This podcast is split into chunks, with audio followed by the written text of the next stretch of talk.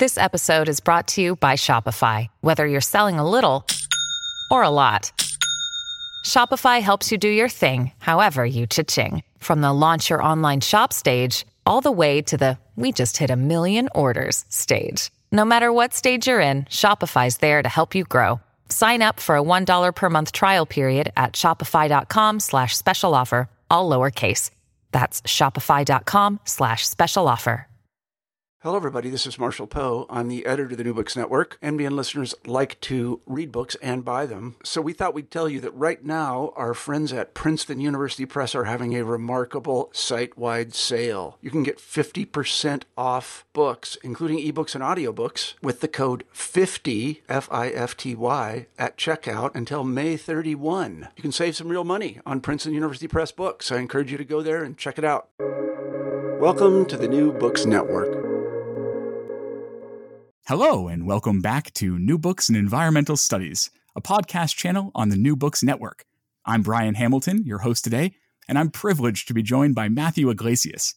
He's the co founder of Vox, co host of the terrific policy and politics podcast The Weeds, and the author of the 2012 book The Rent is Too Damn High.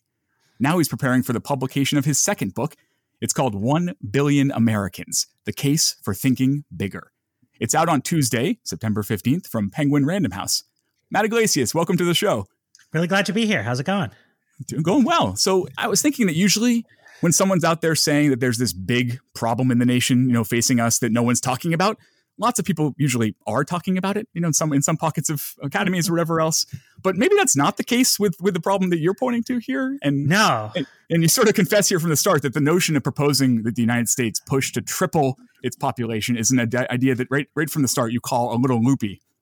And so yeah. I'd love to learn more about how how that idea first came to you. Well, so you know, okay, so you know, to be honest, like everyone, I mostly talk about problems that other people are talking about. Um, and one problem that people obviously are talking about is international competition with the People's Republic of China. Right, that's a subject that is is frequently under discussion. Uh, people also talk about uh, the cost of childcare a lot right? People talk about provision of adequate educational services to American children a lot. Uh, people talk about housing affordability a lot. People talk about um, transportation provision. Uh, you know, we don't commute as much uh, thanks to the pandemic, but hopefully that will that will change. Um, so these are the problems that the book discusses. You know, like anyone, um, I'm not as original as I like to think, and we are talking about problems that are out there. Uh, what One Billion Americans is, though, is it is an original, and I think genuinely original frame for thinking about how this all hangs together. And it's to say, look, instead of saying that we are going to somehow sabotage Chinese economic growth and make them stay poor, um, what if we uh, rose to the challenge as we have historically? If you look at like who are the most famous presidents, right? George Washington, Abraham Lincoln. What did they say about immigration? They were both eager to get more people to come to the United States because they saw we had this great big empty country. We had these really great aspirational ideas, you know, conceived in liberty, all that stuff. But like, were we really going to be able to make it happen? And we were going to need more, more people, uh, more people to come here. Uh, so that's one arm of this, right? Is thinking about national greatness in the opposite way of Donald Trump.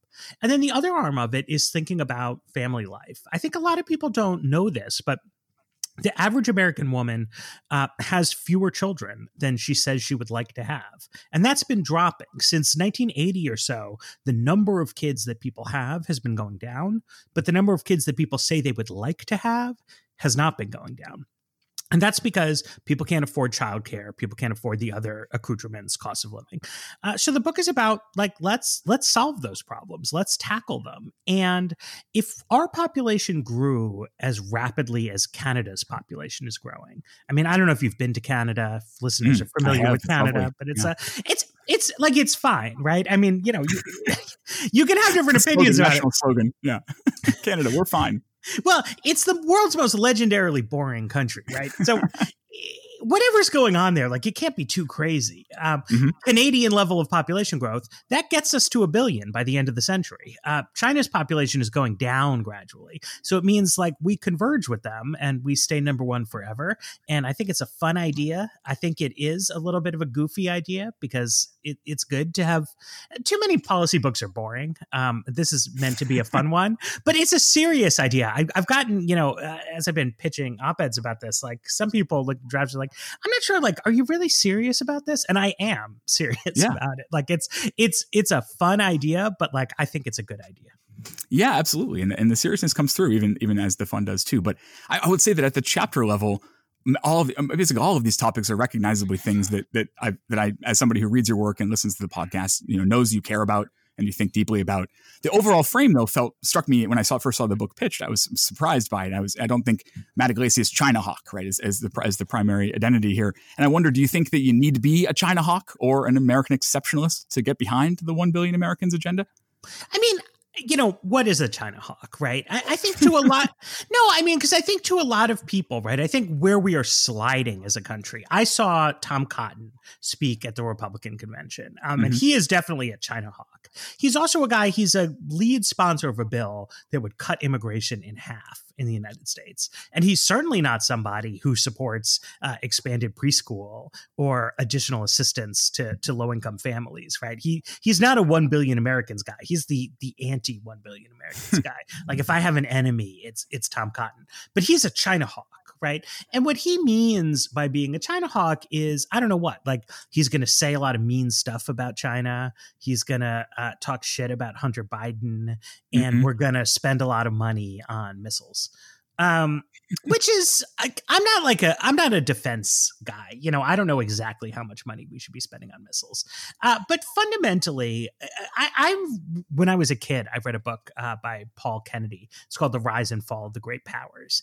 Um, and the point he makes that you know I think really holds up is that like why does the United States beat Nazi Germany? Right. And it's like not because our generals were super smart or like somehow our like tank building guy was the greatest. Um, you know, there's bravery and incredible strength, courage in the soldiers at war, but America is way bigger than Germany.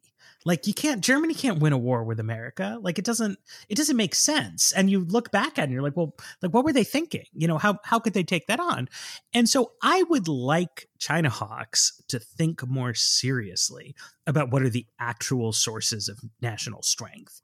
And I would like people who are of a more, you know, leftish bent um, who aren't naturally inclined to think about these things to ponder the fact that you know we see this um, concentration camps in Xinjiang, incredible crackdown on freedoms in Hong Kong, weird stuff. There was this great Pen America report about how Chinese censors are now dictating to Hollywood what they can show on movies in America.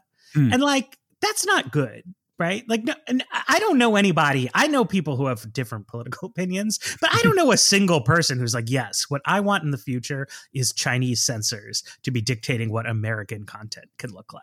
Like, that's not what anyone wants. So, you know, should you be a quote unquote China hawk? I don't know. Um, I think you should, if you're on the left, think about the political value of patriotism and nationalism and think about the fact that for all the, you know, very real flaws of the American government and American history, um, there are much worse things out there, and we should take that seriously.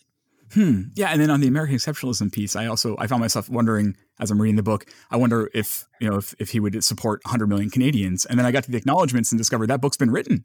yeah, Doug Doug Saunders wrote that book. I, I was very much inspired by Doug's book, although he points out that we we actually uh, have somewhat different arguments. Um, they, I don't know. He, I, I see them as more similar than he does. Um, so here's what I say about other countries. I am an American exceptionalist in the sense that I am an American, right? Mhm. That is unique. I have a unique relationship to the United States of America, which lets me look at our history and our founding documents and our great historical figures. And it lets me speak, you know, not um, authoritatively, but with meaning and credibility as to like what what is the meaning of America? What is the purpose of America? I can put forward a theory about that. And 1 billion Americans derives from that theory, right? It's exceptional in the sense of my relationship to the country. Mm-hmm. Uh, if if a Finnish person, you know, asks me something like, "Well, you know, what do you think we should do about bus networks in Helsinki?" Uh, I could give them an opinion. Um, but like, what do I think should be the national identity of Finland? like i don't know you know like that's that's up to them right and canada it's the same way so I, I know a little bit about canada i was making fun of them before but i I, I took a couple uh, college courses on Canadian politics. And so they fight there all the time about Quebec uh, and the mm-hmm. relationship mm-hmm. of Quebec identity to Canadian identity. And it's all very fraught, right? It's like a big deal there. Um, so anything they do has to take that into account, right? Um, it just does. And what we do doesn't have to take that into account. We have obviously our own unique legacies and, and issues and, and things like that. Uh, but so I I speak about America to Americans. I think the policy ideas in this book, right? Uh, you know, you will see and hear uh, studies about immigration, ideas about housing, ideas about transportation, ideas about how to organize a, social welfare state for children. Uh, that has broad international applicability. I think an Australian person, a French person, a, a Thai person could read this book and say, you know, I've learned a lot about specific areas, uh, but I wouldn't presume to tell other people like what they should think about their own countries. Yeah, yeah. So let's let's get into some like let's first talk about who these 600 million plus new Americans are going to be. Mm-hmm. Um, some will be, as you said, the children of adults that right now are choosing not to have as many children as they might like because children childcare is expensive and, as you and I both know, very exhausting. Um, and the others will be immigrants, right? And so, and one mm-hmm. might expect that to get us to a billion as fast as possible, you'd call to open the borders, and and you mm-hmm. don't, mm-hmm. and you actually see a case for the country to be more selective in its immigration process, but you you call for that selectivity to be positive and optimistic. So what would that look like? Well, I, I, say not more selective exactly, but more deliberate, right? So currently, well, there's a lot of different mm-hmm. stuff happening in the American immigration system. Uh, but one big piece yeah. of the American immigration system is people get to apply for visas on behalf of family members. Um, and then their ability to do that is constrained by which country they're from right? So if you are an immigrant from uh, Slovenia, right, the way uh, the, the first lady is, mm-hmm. it's quite easy to bring Slovenian relatives over uh, because there aren't very many Slovenian uh, people living in the United States. Uh, whereas if you're from Mexico, it's now quite hard to bring uh, relatives over because there's been a lot of Mexican immigration. Uh, this is a weird system. It has a lot of uh, interesting mathematical properties if you look at it, because basically groups stay very small and they grow and they grow. And then they hit this acceleration point and then it becomes a, an S curve. Um, but there's no real I don't want to say there's no reason for it, but it means that you're sort of running on autopilot, right? So who comes in any given year is a question of happenstance. Uh, we also have a lot of political fights lately about asylum applications which is another form of happenstance, right? So it's like mm-hmm. whether or not a person from Nicaragua makes it to the US Texas border is you know it has to do with like what smugglers you have what luck you have with the mexican cartels. It's it's very random. Uh, so what i say in the book is that I, I do think critics of the immigration status quo have a point and that if you move to the kind of system that they use in Canada or in Australia where they are thinking in a more deliberate way like what kind of people could we use here? Like a big problem we have in the United States is that our healthcare is so expensive. Um, you know not just in the like what does the government pay for but the, the the final prices paid are really really high and we have the highest earning doctors in the world, but actually a low level of doctors per capita. So, if we can create a system so that foreign trained medical doctors can, I mean, you know, you got to pass a test. I mean, it's important, but like a system where you can show, okay, this is it. Like, I can be a doctor, I can be a dentist. Let me move to the United States and take those people in.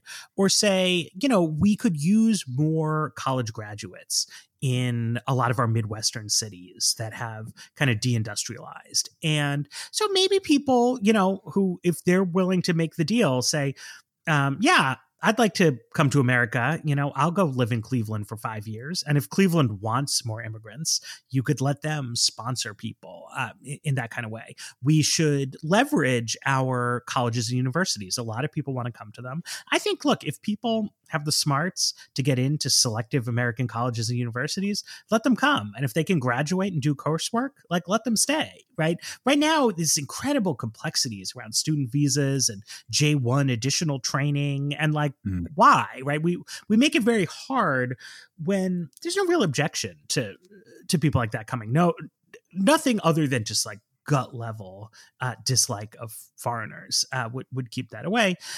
Um, you know, last but by no means least, I'm just a political realist. You know, like eh, this is a this is a goofy idea. Um, as as I said before, like it's weird, right? Um, but I think when you look at immigration. Immigration is just incredibly beneficial. It's really valuable to immigrants, but it's very valuable to the United States as well. Uh, politics underestimates immigration. It underestimates immigrants, and so we just like I'm not a politician. I'm a I'm a book book writing guy, podcaster, uh, whatever you call it.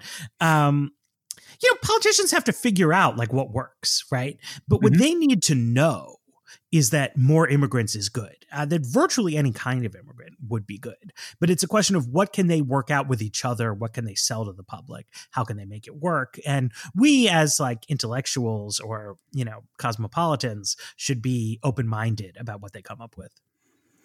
Thanks. I, you know, last month at the DNC, uh, Senator Elizabeth Warren likened childcare to infrastructure. And I'm reading the book at the time and I'm like, hey, mm-hmm. wait a second. So I wonder if you think that's a useful analogy, either conceptually or politically. And how does it square with your vision for childcare? Yeah, I mean, I I think that's a good way to think about it. I mean, I, I don't know if it'll work politically because like our infrastructure is terrible. Yeah. Right. So to say to say our childcare it should also be terrible. I don't. I childcare don't week will um, never come either. Yeah.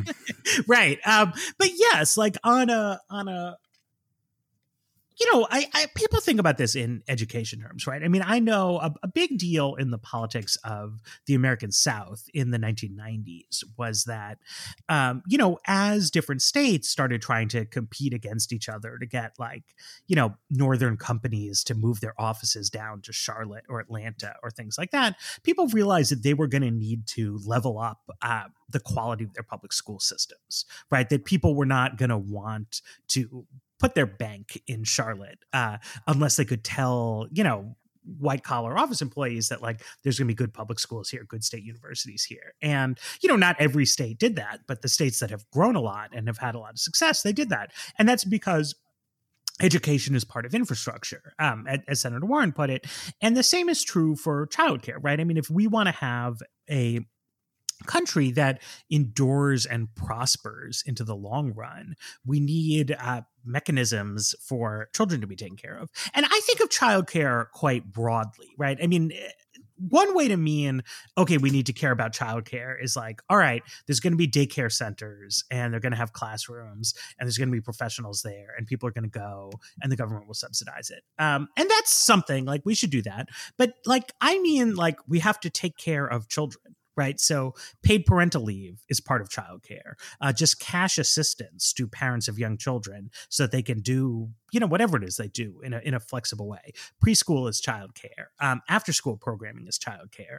Uh, summer something, right? Like right now in America is like mm-hmm. we have public school, which is good because, well, those of us who are dealing with school shutdowns are learning that it's really inconvenient for the adults uh, when the school doesn't exist. But then, like, that's what we do during the summer, right? We're just like, mm-hmm. eh, then maybe there won't be a school. And you wouldn't do anything else like that. It's not like, well, we don't feel like fighting fires all year round. Uh, yeah. so we're just going to take a few months off and give you guys all some fire extinguishers to put in your kitchen. Um, so, you know, I, I looked into year round schooling and I, I, talked to some experts, and you know the literature on that is actually quite mixed. And so I I became less of a year round schooling advocate than I thought I might be. But it's like we've got to do something. Right. Like there could mm-hmm. be vouchers to go to camps. There could be the city could organize. There's a lot of things you could do. But like right now, we're doing nothing right? For kids under four, we're doing nothing. Uh, for kids during the summer, we're doing nothing. Um, nothing is not the right answer to the question of how should we care for children. I think everybody knows that it's not the right answer. Uh, so people on the right who don't think of themselves this way, but they have essentially fallen into a really hardcore libertarian trap where everyone knows that something has to be done with these kids, but there's no public provision for what should be done. So the conservative view, in effect, is well, you just shouldn't have kids right? Mm-hmm. it's a it's a luxury consumption good. Uh, it's a luxury mm-hmm. consumption good whose price goes up in relative terms over time because it's labor intensive. So just fewer and fewer people should have kids and especially working class people should not have any children at all. Right um, they're attacked no, I, do right? Yeah right. yeah. no i don't think that's what conservative people think in a way like if you think of i think about like people i know you know like like like regular church going people like people who have flags a lot and get annoyed by the 1619 project. Mm-hmm. um, these are like not actually people who think well the future of america should be that we just wither away and die as a society. Uh, but that's what their policy trajectory is leading us to. Uh, while progressives are like much more open to the idea that like yes we have to do something about this but then they get like really fussy about the particulars, you know, and it has to be like targeted in just such a way so the help is only going to people who really need it. And it has to be like full time program daycare that has demonstrated educational benefits. Like the answer can never just be that, like, well, it's nice for people to be able to have families and children need someplace safe to go in the summer. Uh, so, you know, I, I kind of feel like there should be a meeting of the minds here where instead we have this this dead zone and it's unfortunate let's talk about where all these people will go. Yeah. You include this staggering statistic in the book that a quarter of the nation's counties are losing population right now. Is that yes. right? I think, and and especially you know you're especially seeing the departure of prime age workers out of these places. Mm-hmm. And you talk about you know notorious cases that people know about Detroit and St. Louis is even worse than Detroit. You say uh, as far as the, the percentage of folks that have been uh, leaving, but you also mentioned that there's a just a ton of long tail towns and cities in the Rust Belt, industrial Northeast, and including my own hometown, Lewiston, Maine. We've lost 15% of the population in the last mm-hmm. half century. Um, that's and that's that's not you know that's that's with thousands of Somali refugees uh, moving up from the southeast to uh, to find a place to raise their kids. Um, or my last guest on, on the show a couple weeks ago was Kerri Arsenault, who's from Rumford, Maine, wrote a memoir about environmental health and, and the mill town there. And you know, mm-hmm. and she mentions in the book that the, you know there's a mill worker she interviewed who's 54, and this is you know this is the this is the one game in town, this mill, the paper mill, and he's 54 and he's referred to as a kid and that uh-huh. half of the employees are expected to retire in the next five years. And I remember being home for my mom's funeral, which was a devastatingly sad event. But the, one of the saddest moments was was seeing the, the, the parent of a childhood kind of playmate up the street. And he said, there just aren't any kids in here anymore. There's no children around. So this whole mm-hmm. landscape mm-hmm. that I was used to of being full of bike riding and, you know, walking to school and all that is just gone. And even, even though the, all the buildings are there, everything seems the same. But, but it's just, de- it's just deeply sad.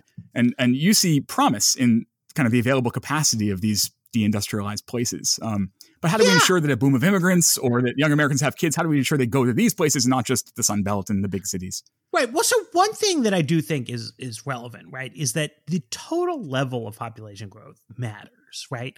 I bet if you know if you look at a place like Lewiston, um, if if you look at you know even smaller towns because uh, you know Lew- Lewiston's a mill town, yeah. uh, but but small small towns in general um, that exist out there, it is as far as I know always been the case in human history, like literally always. Go back to six thousand BC, um, that people leave the countryside and move to cities, right? Like on net. Um, but yeah, yeah.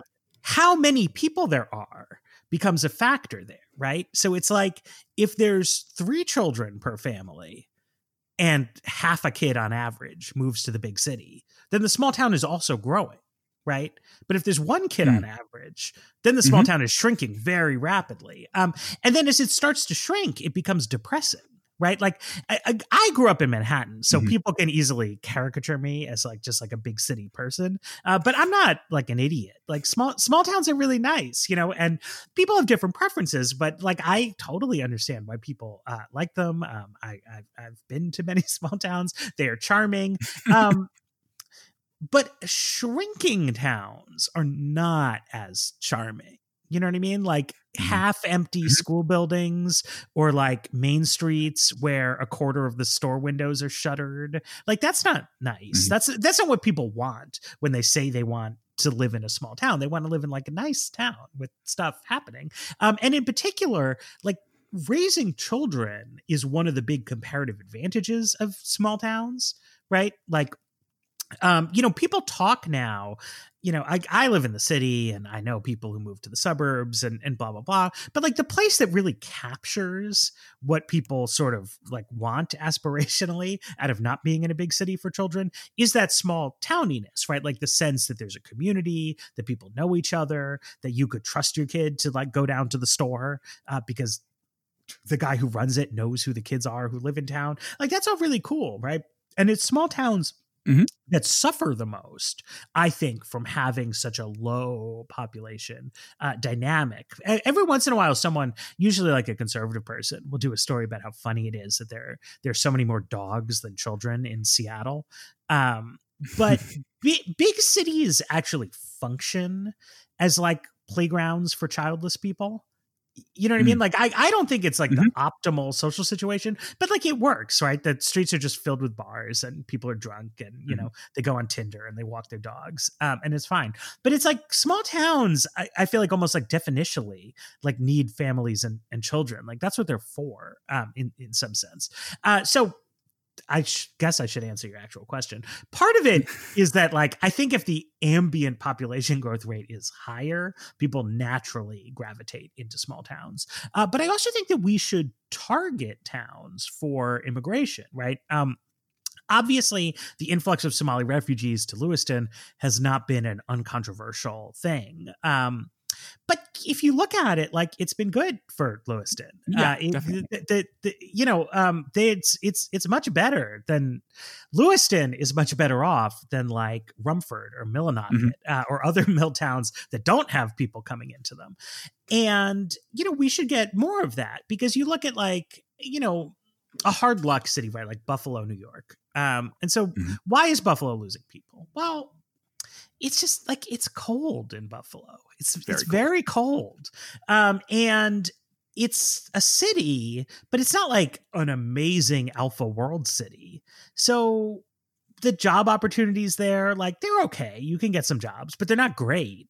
So it's like, well, why would anybody move to Buffalo? And they don't, you know, just like some people bleed away in any given year because it's cold. Rochester is cold. Syracuse is cold. Elmira is cold. Erie, Pennsylvania is cold. These are just cold cities. Um, at the same time, you look in a global context, these are like some of the best places in the whole history of humanity for a person to live. There are so many people whose lives could be improved by moving to Buffalo or Rochester or Syracuse. And Buffalo and Rochester and Syracuse could be improved by having more people move to them. So it's just a question of like crafting a political solution so that people have the opportunity to do that. And they don't all need to be refugees from Somalia. Um, they can be from anywhere. You know, like the, the incomes earned by middle class people in Argentina uh, are just much lower than what's typical in the United States. And you know, would they give it up uh, access to wine and and all that for uh, Elmira? I don't know, but some of them would, right? Um, and so like we should see these things as not blighted towns, but as incredible assets that like have the rule of law and access to the American domestic marketplace. And frankly, like they have cheap houses, they have land that's available. Uh, in many cases, they have infrastructure in terms of roads and airports that's underutilized rather than overutilized. Um, my thinking on all this was really shaped uh, by the first time I went to Cleveland, um, which is I don't know it's like not depopulated enough to like get into stories the way Detroit does, mm-hmm. uh, but it has so much. Um, there's so much world class stuff in Cleveland, uh, you know, including like great museums, great theater system, what was once upon a time like a big international hub airport, uh, but they're all kind of shrinking away. You know, it's like people leave, so the airlines leave the airport, so it suddenly becomes not a good place to have a corporate headquarters. So the donors to the museum aren't there. You know, and it's like you you see a great city kind of wasting away for no particular reason other than that the weather isn't so great. and you see other places though, like Boston or Stockholm, uh, which also have shitty weather, uh, but they're growing and thriving and rich. And like we can we can do that, you know, by giving more people the opportunity to participate in these cities. It's good for them, it's good for the cities. And then once you get into a growth dynamic rather than a shrinkage dynamic, like that helps your airport, it helps your restaurants, it helps your museums. And then you're a desirable place to live again that has the kinds of things that make people excited about your city. Uh, your small town like has a store in it. So now it's a nice town to live in instead of just a place that's empty. Uh, you go you you go back home and you see people raising kids there, and you think, ah, oh, you know, maybe we should move back home. Um, and like that's that's what we need in America. But instead, we're stuck because our growth rate is so low in this kind of zero sum scramble for people. So every single person who moves to the suburbs of Phoenix is like a social crisis for the entire Midwest. And and that's what we need to get out of that brings us to this question of urban land use, which is a topic you've been exploring for a long time. And it's one of those subjects that seems outwardly very boring, but of course it's fascinating. It determines how all of our lives are shaped and all that. But um, I'm reading that chapter, and and my friend Garrett Nelson, who's a at the Boston Public Library and is a historian of urban and regional planning, was tweeting out at the same time about how you know because zoning was one of the only forms of land use control that was deemed constitutional by the Supreme Court Mm-hmm. Zoning has long made these strange political bedfellows. You got these lefty urban reformers who are trying to rein in industrial excess, he says. And then you also have elite development companies that are concerned mm-hmm. about residential character. And so I wonder if you could help us bring us up to speed for those of us who don't think deeply about zoning and urban land use. You know, where are the politics today, you know, and, and, and where do they need to be to support your agenda? It's always shifting. You know, I mean, an interesting thing about zoning is that traditionally it did have something to do with the location of uh, industrial uses. Um, hmm. and mm. the extent to which that's just like not true now is like really striking and important. Um, because the for one thing, like people don't are not that enthusiastic about putting factories in the United States. But beyond that, like the transportation modalities are, are just completely different. Like nobody wants to put a factory in the middle of a city. I, I once met a guy on an airplane, um, guy with like a big cowboy hat, and, and he asked me what I was doing, and I said I was going to do a, a book talk about my my earlier book about zoning, and he was like, "Boy, you'd love Houston. I could put a nickel plant, nickel smelting plant right across the street from a school, and ain't nothing nobody can say about it. I mean, I'm, I'm doing it." And I was like, that's that's stupid. I, um, but nobody puts nickel smelting plants next to public schools in Houston anyway. Right. Uh, it's it's just not a an actual issue. Um, so what you have instead, Pre- President Trump was uh, describing this in his usual delicate way on, on mm-hmm. Twitter, which is that you have people who are living the suburban dream lifestyle mm-hmm. in their single family neighborhoods, and only single family detached homes are allowed to be built there, and that um, uh, keeps the streets, you know, low traffic, uh, little noise, and it also means that only people who you know, of a similar income and wealth level as them are able to move to the neighborhood. Uh, and this has always been a big part of zoning. There's a great paper called The Racial Origins of, of American Zoning.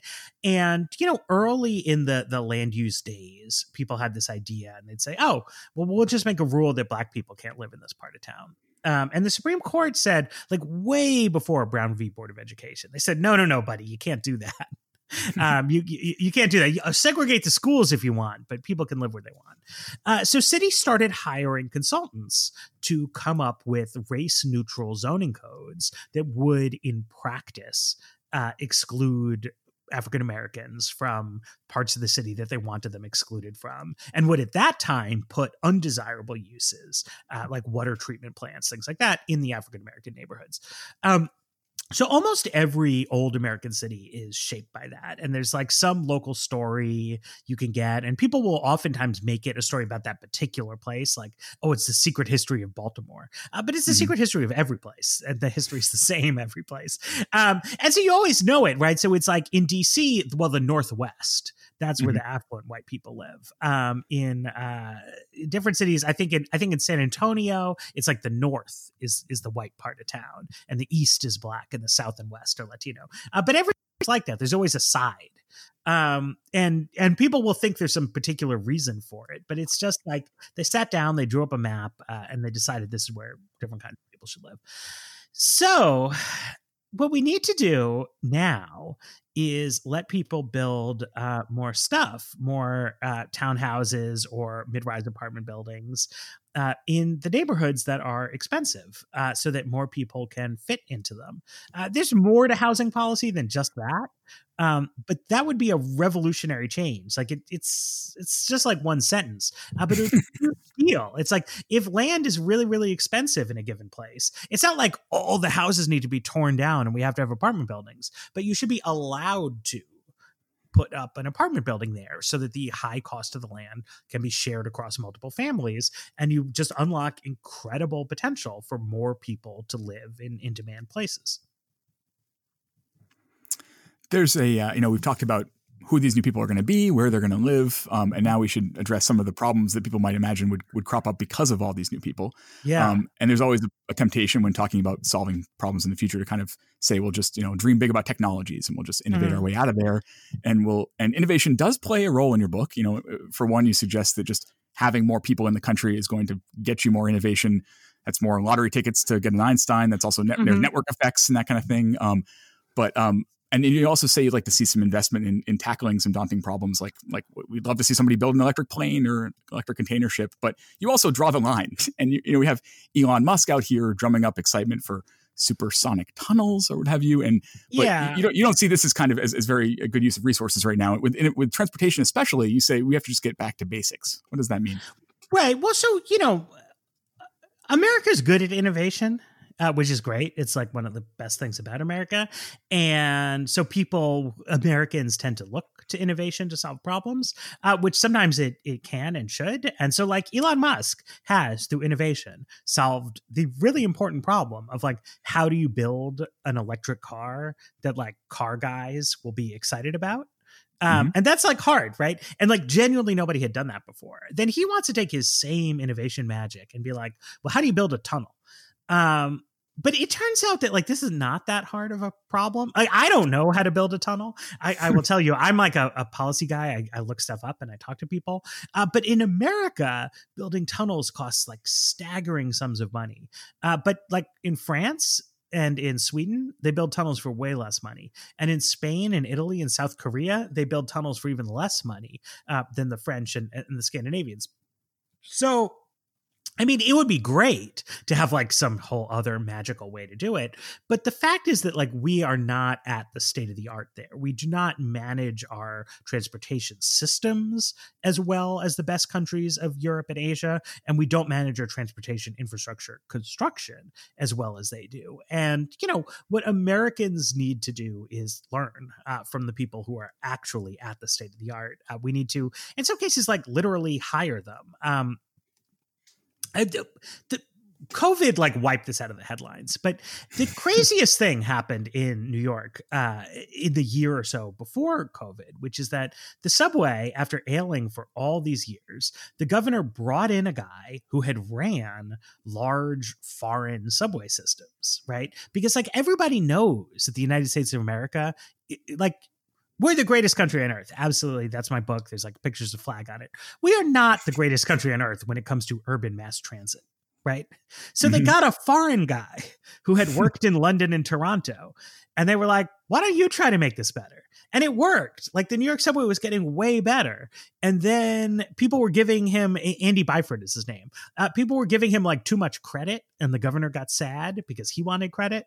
So they wound up having a breakup, and he got fired. And that's like a tragedy. It's literally illegal for Amtrak to hire a CEO who's uh, not a U.S. citizen, but like why would you think that the best person to run a passenger train would be an American? like our passenger trains are garbage. Um, so what we always wind up doing is hiring an airline guy because our airlines are fine. So they're at least like but they don't know anything about trains. And it so it doesn't make sense right? It's like go to J- japan go to france go to spain get like anyone who's traveled like you've seen better trains. Like find one of those people hire them right? Lots of people speak english. That's not a hard problem to solve. Uh, so that's my sort of basic view on, on transportation is that um, we have a lot of low hanging fruit that we can pick there. Um, innovation, very important in life. I, I, write about innovation in the book. Innovation in the energy sector is obviously critical, or else we're uh, really kind of screwed as a uh, species. Um, so you know, I'm I'm not against innovation, but it's like let's innovate where the state of the art is genuinely not good enough. Uh, when there's just better stuff, like let's just copy. So this is an environmental podcast nominally, and everything you've been saying concerns. Yeah, I thought I was going to get some, get some get some tough questions here. Here we That's go, the- man. I'm coming for you now. Um, so, I mean, and, and, you know, mainstream environmentalism is not as obsessed with population as it, as it once was, or for, you know, for the second half of the 20th century, or Well, even you never you never know though. You find No. certain No, corner certain corners of the are- internet. yeah, yes, the people, the people that still are concerned are very concerned, and there's you know there's those that are worried at, at the global level, certainly, in the in sort of the Paul, Paul Ehrlich mode, which you know is tinted with more or less a lot of racism, and then there's also folks like you know Gaylord Nelson, the Wisconsin senator. You know, was the founder of Earth Day, but in his last decades, he was talking about you know restricting immigration because we don't we can't we don't have room for people. It's gonna it's gonna be a stress on on America's environment and, and Yeah. broadly conceived, and and and largely I don't know environmental justice folks and others have, have kind of poked a lot of holes in that. And I think, and at least there's people usually pause before making these claims now, at least. But I'm sure there's still going to be plenty of people that read the back of your book, listeners are. of your show who are and they're already happening, right? And, and they'll have these knee jerk responses. And so I wonder if we could just do a lightning round of some responses to sort of knee jerk environmentalist concerns. Um, and maybe the first one is that more people, more Americans will threaten the nation's supply of natural resources. Yeah, so I there, there's like a whole diff- bunch of different levels on which population environment conversation intersects. Um, the most basic one is like, okay, literally, do we have the ecological capacity for more people? And I think obviously yes. Mhm. Uh, if you if you triple our population, we are about as dense as France, uh, excluding Alaska. We're as dense as France, about half as dense as Germany, uh, nowhere near as dense as England or, or Belgium. Um, so you know your baseline I view should be yes, like America can hold more people. Then you look in details. Um, America has a lot of fresh water per capita, even if we triple the population. Uh, so there's no problem there. Um, it's true we have a big mountain range in the West. Some people say, well, you can't compare us to France because we've got all these mountains. Uh, Switzerland has a lot of mountains um, and is much more than three times as dense as, as the United States. Um, then another concern people have is just like, okay, nature right? Like, will we have the bounty of nature? I've been going be- because of the pandemic, you know, I've been taking my kid like every Saturday on, on different nature trails out someplace. Again, Mhm. there's a lot of nature in in Switzerland. Uh, go see it. They got mountains, they got trees. Um, if you look at how nature, uh, I don't know how you put it, how, how sort of like preservation works in the United States, right? The federal government owns huge tracts of land in the West. Um, and then conservationists and environmentalists mostly fight with uh, timber companies and ranchers uh, and, and uh, stuff like that, right? And so that's the margin that we're operating on with our sort of not inhabited landscape is should we use this as like parks and preserves or should we be using it to drill for oil? Um, the book, as an official book, does not have a position on that personally i am on the environmentalist side. I just like i- i- it's it's another book you know? But so it's like Mhm. yeah like don't drill in the alaska national wildlife refuge. Don't turn the utah whatever into a cobalt mine. Like there's there's no need to do that. Um, but none of that stuff is about population right? Like if the united states only had seven people in it there would still be guys who own oil companies saying we should drill everywhere right Mhm. because the amount of oil we drill and the amount of cobalt we mine and everything else the amount of timber we chop down is not uh, constrained by our domestic capacity to consume right and you look at our, our next door neighbors in canada again like that's a really empty ass country um, but they're certainly not devoid of uh, fossil fuel extraction you know they're just selling it selling it abroad um, so we can have nature uh, we can have um, you know we, we can all have drinking water uh, the the hard question is carbon dioxide emissions, right? Mm. Um, America is a very rich country. If people come here from poor countries, right? If if somebody moves here from Honduras, uh, their emissions go up. Um, they go up quite a bit. Uh, because not because Honduras is like an environmental success story, but because Honduras is so poor, right? And being poor, um, it's not really an environmental success story, but it is a CO2 emission success story. Poverty is is very good for keeping emissions down. Um, and so if if we have a more prosperous world because more people come here, there's going to be more emissions, and that's not great. At the same time, I do think you have to ask yourself, like, what what solutions are we putting on the table? uh, for the problem of climate change. Because if the solution is, well, we're going to put some more solar panels up and we're going to try to use electric cars. And we're also going to hope that billions of people around the world stay trapped in dire poverty forever. Um, that's not really much of a solution, right? Even if you can make it work mathematically, uh, it's well, it it's sort of immoral. Um, and it also just doesn't work, right? Like they're not going to do it. Uh, Vietnam is not going to stop trying to get cars for people or you know factories and, and generate electricity, things like that. So, you know, I think a real solution to the climate challenge, and I think this is why people have drifted toward the kind of Green New Deal concept, is a acknowledgement from diverse political stakeholders that the solution really does have to be innovation oriented that we have on the electricity side i think now solutions right? Um, renewable power like it works. Uh, we can build that stuff. We have built a lot and like we just got to build more and that's a question of putting money into it putting the regulations into it. Electric cars work you know we got to just make more people use them. Uh, so that's great. We can make incredible progress there. But then we have these hard problems right? Like there is no carbon neutral way to make cement mm-hmm. uh, there's no carbon neutral way to make steel there's no carbon neutral way to uh, fly to los angeles and it is really hard to imagine a world in which we like don't have uh, things made out of metal uh, and in which nobody goes to Los Angeles. Uh, and we're gonna need. I, I don't think. I mean, look. I, I don't know who listens to this podcast. Uh, there are some. There are some like very pastoralist minded people there who say mm-hmm. like it's fine. Like we'll just we'll just do without right. Like people will live in wood cabins and I don't know what. Um, we'll drive our Priuses to see each other locally. Uh, but I don't like. I don't think that's realistic. I don't think that's like a real politics. I don't think that's where environmental minded elected officials are taking the conversation. They're mm-hmm. saying like we need to deploy the clean solutions that we have and we need to push on finding the clean solutions of tomorrow.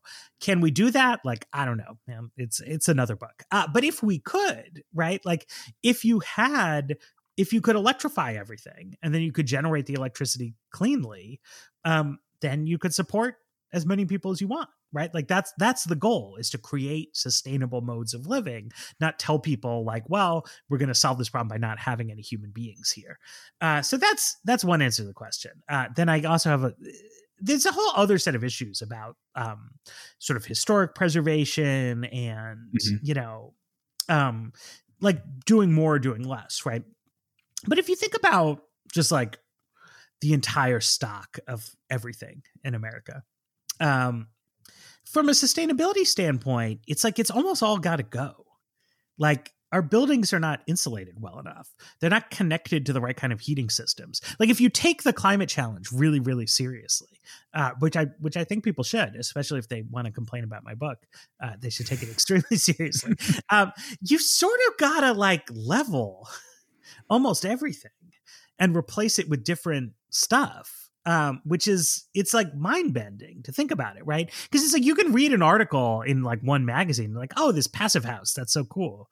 Um, so what would it take? It's like, well, we could build some more of them, but like, well, where would they go? Like all the billion Americans questions come up, and it's like, well, where would they go? Well, do you want to put them in the middle of the existing wilderness? Probably not, right? That's not very environmentalist. So you got to put them where the existing houses are. Uh, but that's doesn't just cost money; it's completely illegal.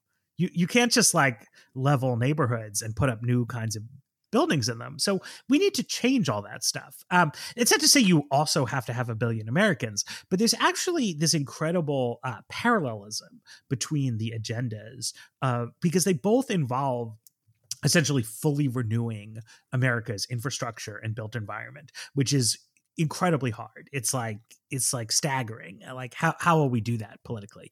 Uh, but but like I I want us to be friends. I'm sitting here in my my row house neighborhood. See, I've been wrangling with the historic preservation board for like months about getting solar panels on my roof. I was told I couldn't put the most energy efficient kind of windows in uh, because my windows need to look old, and um, that's fine, I guess. But like if you want the future to be different, if you want it to be better, right? If you want it to be more equal, if you want it to be more just, if you want it to be more sustainable, um, well, things have to look different. right? And we have Mhm. so many jurisdictions ostensibly controlled by progressive people who have like literally written into law that like no things uh nothing everything has to look the same. Everything has to look like old stuff. Uh but like the old stuff like we know what the old stuff did, right? Like it's too much pollution, it's too much inequality. Like we need different stuff and it's got to look different. I wonder, um, you know, I wonder if an environmentalist who reads the opening of the book where you say that we really need a grand national project to help us Mhm. get over, you know, kind of the, escape the gravity of partisan squabbling and, and and really do big stuff again in the spirit of Washington and Lincoln and all this. I, I can imagine some folks would say, well, isn't that what the Green New Deal is? Isn't it meant to be? Let's let's solve the climate challenge and tackle inequality at the same Yeah. time. And I wonder, are you just is this is this a Green New Deal for people that are less, you know, for people that are for, with a better politics that's more likely to kind of be partisan, or what, what do you think? Yeah, I mean my, mine is better. I. I don't Gonna make a lot of friends that way. Great. I'm very much, uh, you know, I'm, I'm, I'm very much in sympathy uh, Mhm. with, with with the Green New Deal project. Um, but yeah, like I don't think that they. I, I think when you look at it, I mean,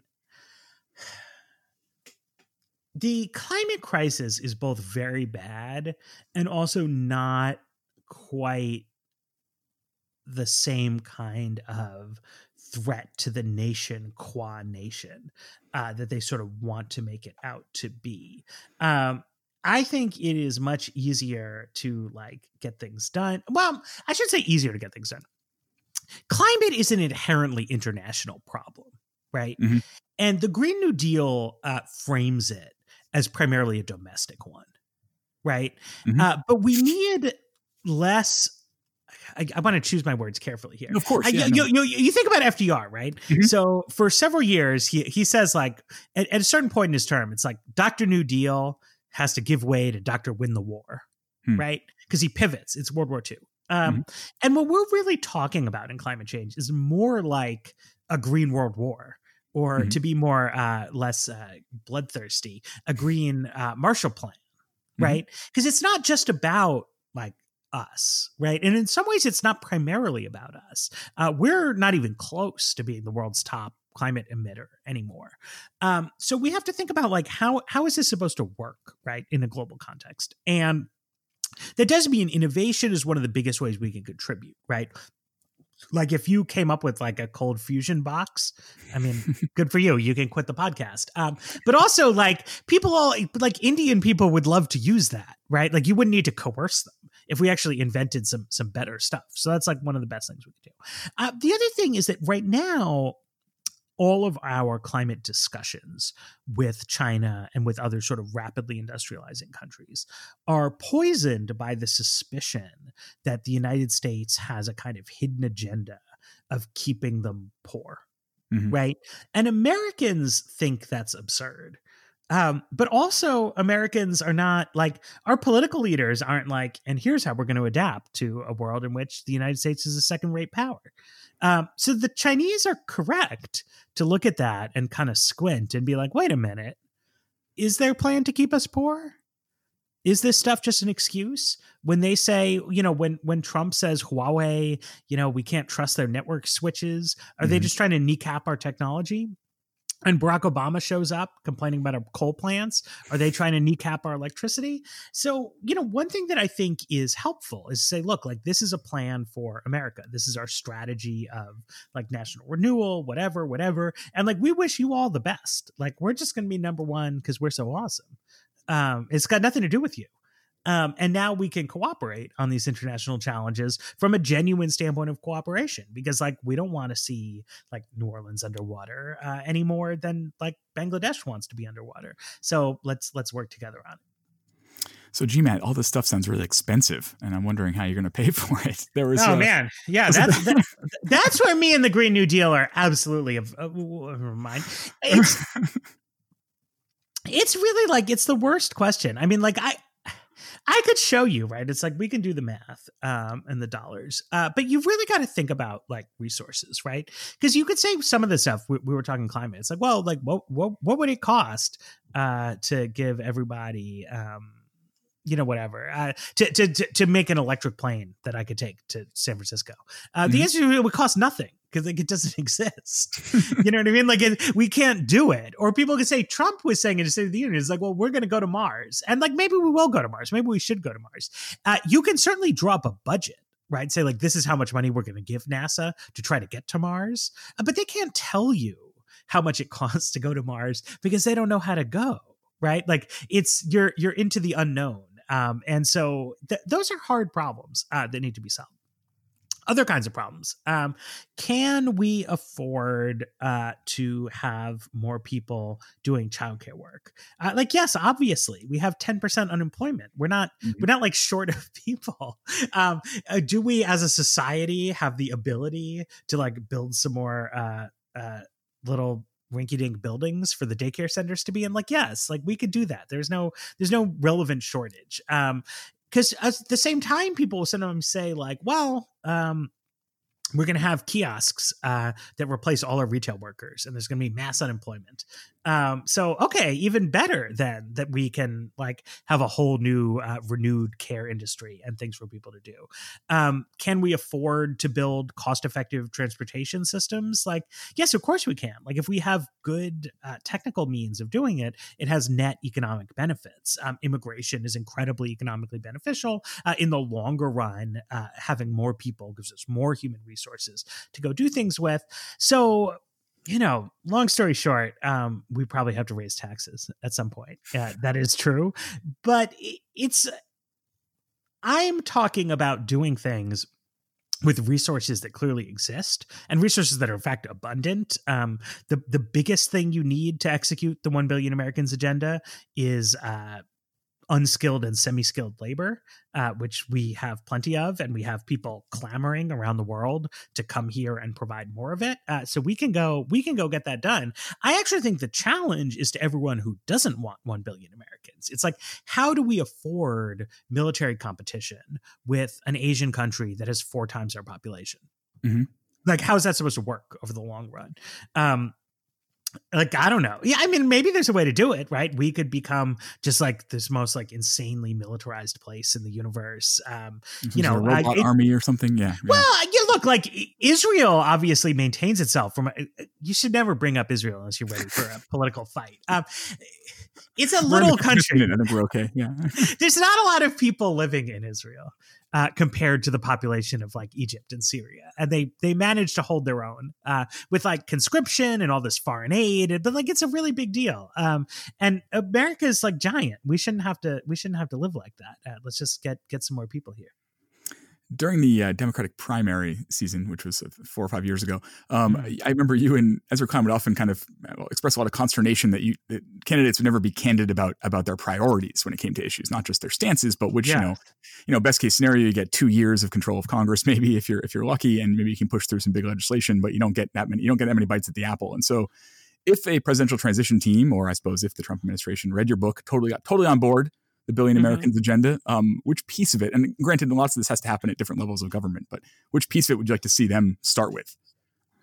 Uh, I mean, I think probably immigration, just because it's such a political hot button. Mm-hmm. Um, it would be great to see a different way of thinking about immigration. I mean, I, I'm trying to like reframe the whole like like what is the immigration debate even about um so you know that's that's what i would love to see i mean that's not my sincere political advice to joe biden because he look if you're taking over in the midst of like there's a pandemic and right. there's double digit unemployment like you have to address that you know that, that that's just life um mm-hmm. but but in my sort of like conceptual sequencing of the book right is i would have people say okay like we're going to address progressives humanitarian concern about the undocumented population and we're going to address conservatives concerns about national identity but we're going to reframe what those concerns are in terms of national greatness and we are going to totally rethink how the immigration system works and what it is for and we are also going to create a path to citizenship for these 11 million people instead of this huge uh, counterproductive deportation apparatus. Uh, and then with that in place, it's like, okay, we're now in the new politics, right? We're in the new politics of growth and greatness and all this other stuff, right? The childcare, the housing, the transportation. Uh, that's like a thousand cuts, right? That sort of has to be adapted. But it's once you have the growth mindset, like everything else kind of flows from that and you said you know with COVID putting things off, but also I mean you mentioned with childcare, for instance, and unemployment. You know, there's there are pieces of this that could be part of forgive me, building back better. Oh yeah, I mean. I mean, there's a there's a different view of this, which is like, okay, so you have like a Build Back Better Reconciliation Act of 2021, mm-hmm. uh, and you know, I would just put in there like housing assistance, childcare funding. Uh, I would t- turn the child tax credit into a um, what you call it, uh, a ch- universal child allowance. Um, so th- th- there's good stuff there, right? Like I, I, I, I, it's not how I would conceptually sequence things, but given the actual political realities, uh, if uh, you know Joe listens to this podcast, um, I would just like try to smuggle as much family support stuff as possible in there because it all works as economic emergency relief and as sort of pandemic emergency measures, but it is also stuff that would be worth doing on a permanent basis. The book again is 1 Billion Americans. It's uh, The Case for Thinking Bigger. Its author is Matthew Yglesias. You can hear him on his podcast, The Weeds, every Tuesday and Friday. You can follow him on Twitter at Matt, Matt Yglesias, and you can read him at Vox.com. But most importantly, you can pre order this book or the audio version, which he performs. Uh, both are out on Tuesday, September 15th. I'm Brian Hamilton. This has been New Books in Environmental Studies. Matt, thanks so much for your time. Thank you.